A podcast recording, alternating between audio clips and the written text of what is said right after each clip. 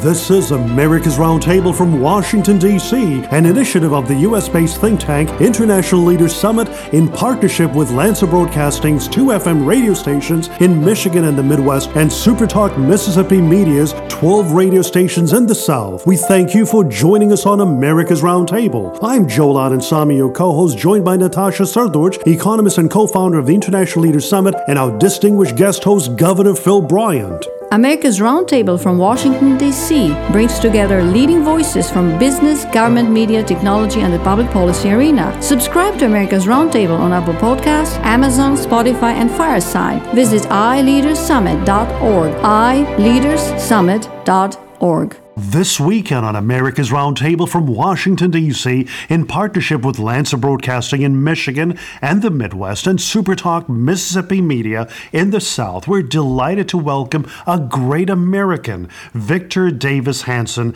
a senior fellow at the Hoover Institution. His focus is classics and military history. He received his PhD in classics from Stanford University.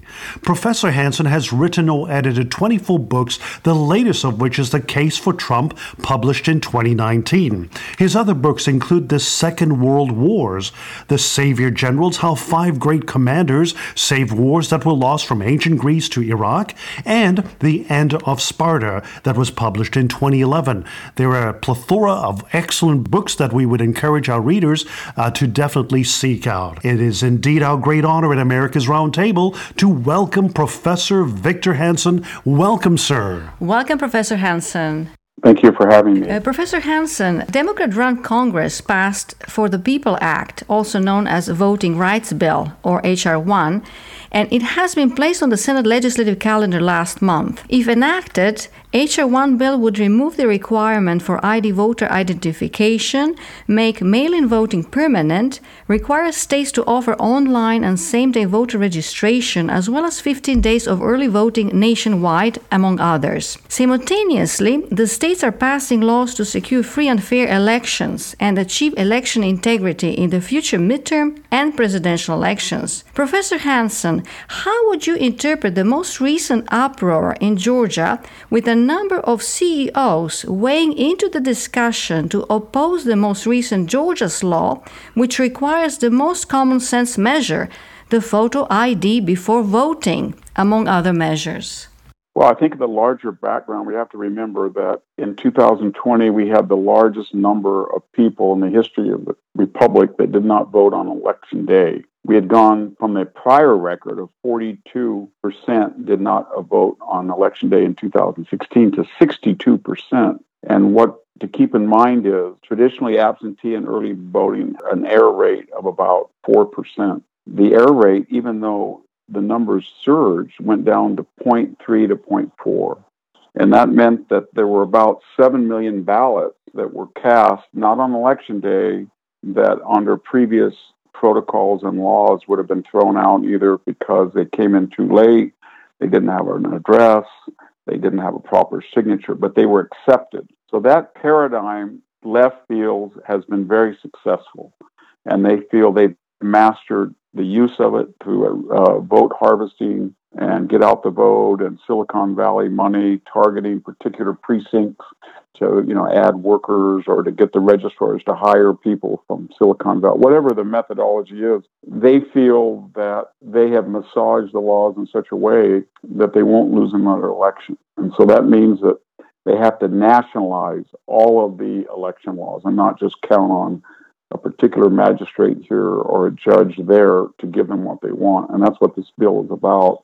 It's to make everything the same. And of course, the Constitution says specifically that the states shall establish their own laws for national election with one exception that is if there's a overriding consensus and what the founders meant was what later was interpreted as the women's right to vote or the 18 year old vote that became nationalized. But still, they did not go in and nationalize the way that particular states wanted to vote as they are now. But it's just a subtext of this whole thing as they feel that they have a methodology that they will not lose another national election. Right, Professor Hanson.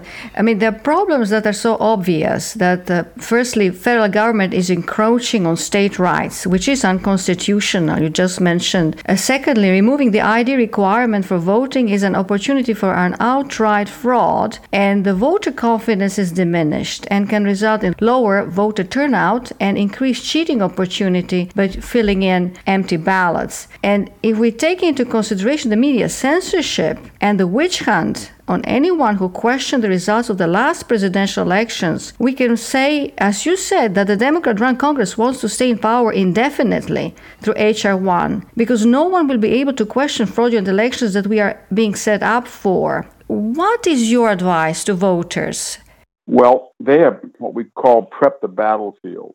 So they start with a preposition, the proposition that we're going to do something very extreme and they know privately if you're the head of the delta airlines they know that you can't go into a shareholders meeting without an id and people know that that are against this law they can't get a vaccination uh, without an id they can't get in on an airplane without an id so first of all they understand that their own left-wing states many of them have voter id so it's not about that. What it's about is they're going to establish the rules that if you object then you're a racist and that is going to tell the 70% of Americans who poll that they want an ID. That's a greater number than conservatives. That includes independents and a lot of Democrats. But they're telling those people that you are racist. And the reason they're doing that is they feel that that 70% traditionalist cohort is going to be quiet or live and let live, or they're too busy with their business, or they care about their family or community, but they're not the 30% who run Hollywood, or the entertainment industry, or the media, or Silicon Valley, or the foundations, or professional sports.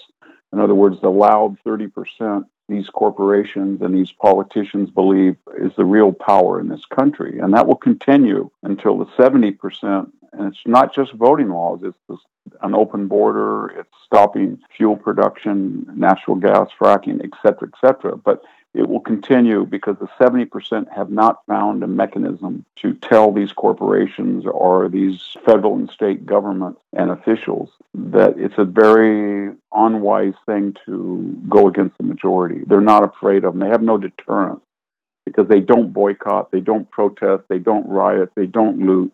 All the things that the left uses to intimidate people. Indeed, Professor Hanson, you've really articulated the concern about America's corporate wokeism. And in a recent piece titled Wealthy and Woke, you write, and I quote, CEOs never fear offending the conservative silent majority, who are assumed not to boycott or protest. The woke revolution is not a grassroots movement, it is powered by a well connected and guilt ridden elite. Yet the religion of wokeness assumes these high priests deserve exemptions. Their wealth, credentials, contacts, and power ensure none are ever subject to the consequences of their own sermons. Unquote. What are we to make of this sense of uh, entitlement and at the same time taking away the opportunities for ordinary, hardworking, decent American citizens?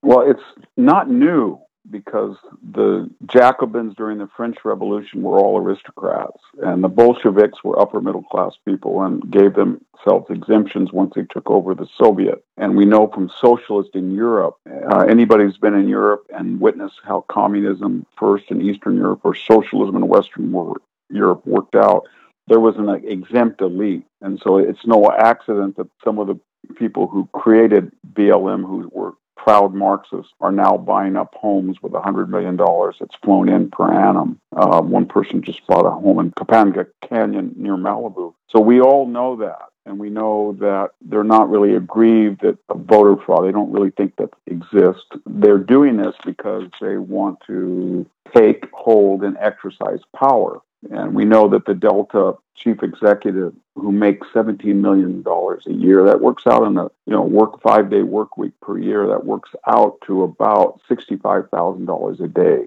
We know that he's not going to give up his membership in the Atlanta Masters Golf Club. We know that. So why do they do these things? And it's usually to tell people that don't boycott Delta, don't question my salary, why did we have 250 retired military people damn Trump for even thinking about using federal troops to quell the violence last summer in June. And yet none of them objected when there was 30,000 put in Washington after the January 6th Capitol uh, riot. And the answer is that many of them are very well connected in the defense contracting world. They're on corporate boards. What I'm getting at is you got to understand what this wokeness is. It's like you or I buying career insurance.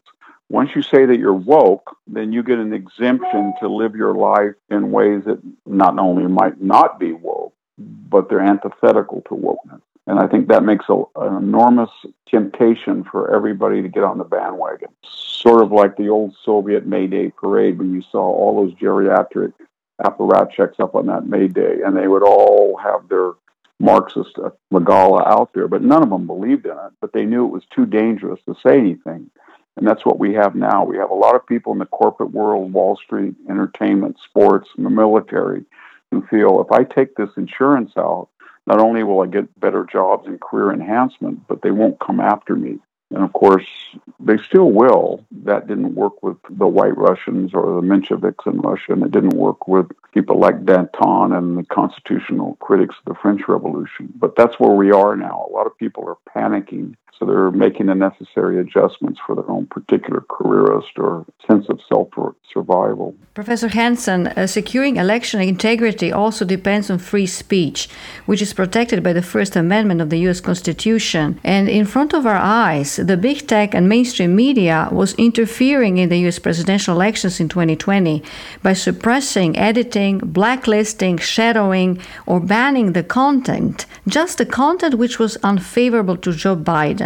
Dr. Hanson, for the sake of the freedom of speech, election integrity, and for maintaining educated and well informed citizenry, so voters and taxpayers who can form their own opinions based on the objective news and information, how do we make sure that the big tech and the mainstream or corporate media abide by the First Amendment? Well, you know, they say that they are private entities and then they can make rules. And they always bring up the idea that if, if you're on, on a Delta flight and you want to yell blank, blank, blank, blank, the flight attendant can silence you for the, the larger purpose of public good. And that, that idea has been confirmed by the Supreme Court. But what they're not telling you is that there is a distinction. That is, when you rig free market enterprise and you create a monopoly, and then you say to the consumer, we're going to censor your thought, but you know what? It's a free country. Go somewhere else. So if you don't like Twitter and you go to Parler and then they destroy that company by taking it, its apps off common servers, then you really don't have a choice. You know, the irony is very reminiscent when I grew up in the 1960s in the pre civil rights movement, when people tried to institute civil rights, there were people in the South who had restaurants or lunch counters, and they would say to African Americans, We have no problem. You can go anywhere you want to eat. I just don't want you to eat at my lunch counter. So go over to your own lunch counter. But there wasn't another, there was no other alternative in many of these small towns. So they had effectively disenfranchised them, even though they were private entities. And the Supreme Court said you can't do that. You can't deny people their freedom under the Constitution uh, when there is no alternative. That's where we are now. We have to go into court and show that Twitter and Facebook and Google and Apple are rigging the system so of social media and internet searches so that you have no alternative. They're operating a monopoly, and that's illegal. Just the way that the Rockefellers, John D. Rockefeller did with the oil industry, or just like the railroads did in the 1860s. They told farmers, if you don't like our freight rates for your grain in Iowa, then go go go to another railroad. But there was no other railroad, so the federal government came in and said, we're going to regulate you. And I'm not a big fan of regulation. They don't trust government that much. But these $5 trillion capitalization in Silicon Valley has created a, an octopus and there's no way to stop it. If I want to search and say Joe Biden appeased somebody or Joe Biden said that he never got a shot. He said that. He, I never got a shot uh, on December 21st. What if he said there was not one shot being given? If I go on the internet to find that quote, even though he got a shot on December 21st, and he said there were no shots being given when he was inaugurated on January 20th, I'm not going to find that. I'm going to go through 50, 50 results that say far right doesn't understand Joe Biden's confusion. Far right didn't understand he was speaking metaphorically.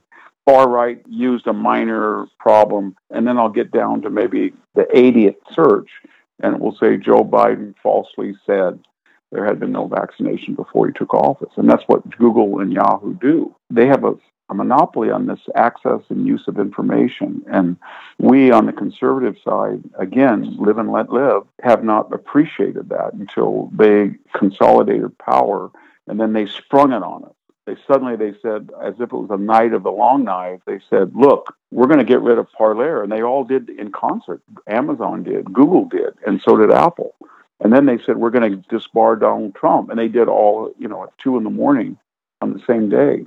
And that's what they've done. And I don't know how you stop them other than regulate them, or you have alternative platforms that are immune from their ability to destroy them. And so far, we, we don't. Professor Hanson, what do you consider as the greatest threats to Western civilization, and specifically as we view the United States of America, a nation founded on constitutional principles, the rule of law, protecting life, liberty, and private property, with roots in the Judeo Christian tradition? I go back to what the early critics and supporters of democracy said. Aristotle, who was a supporter, Plato was a critic, Montesquieu, John Locke, all of them came up with Cicero, especially. They said this that market capitalism or freedom of private property and, and commercial latitude connected with freedom, that is constitutional government, was important, but it created a lot of leisure and affluence. And therefore, it was incumbent upon the free citizen to have religion or a family or a community to restrict some of his appetites that were legal, but otherwise in excess. And if you didn't do that, as Aristotle said, every man who thinks he's free politically and he's equal because he, he can vote just like anybody, then will eventually demand that he be equal in every other aspect of his life. In other words, a Democrat in Athens in 440 BC, because he can vote just like a rich man can without a property. That's wonderful. But very soon he gets it into his head well, if I can vote like he does, why does he have more than I do?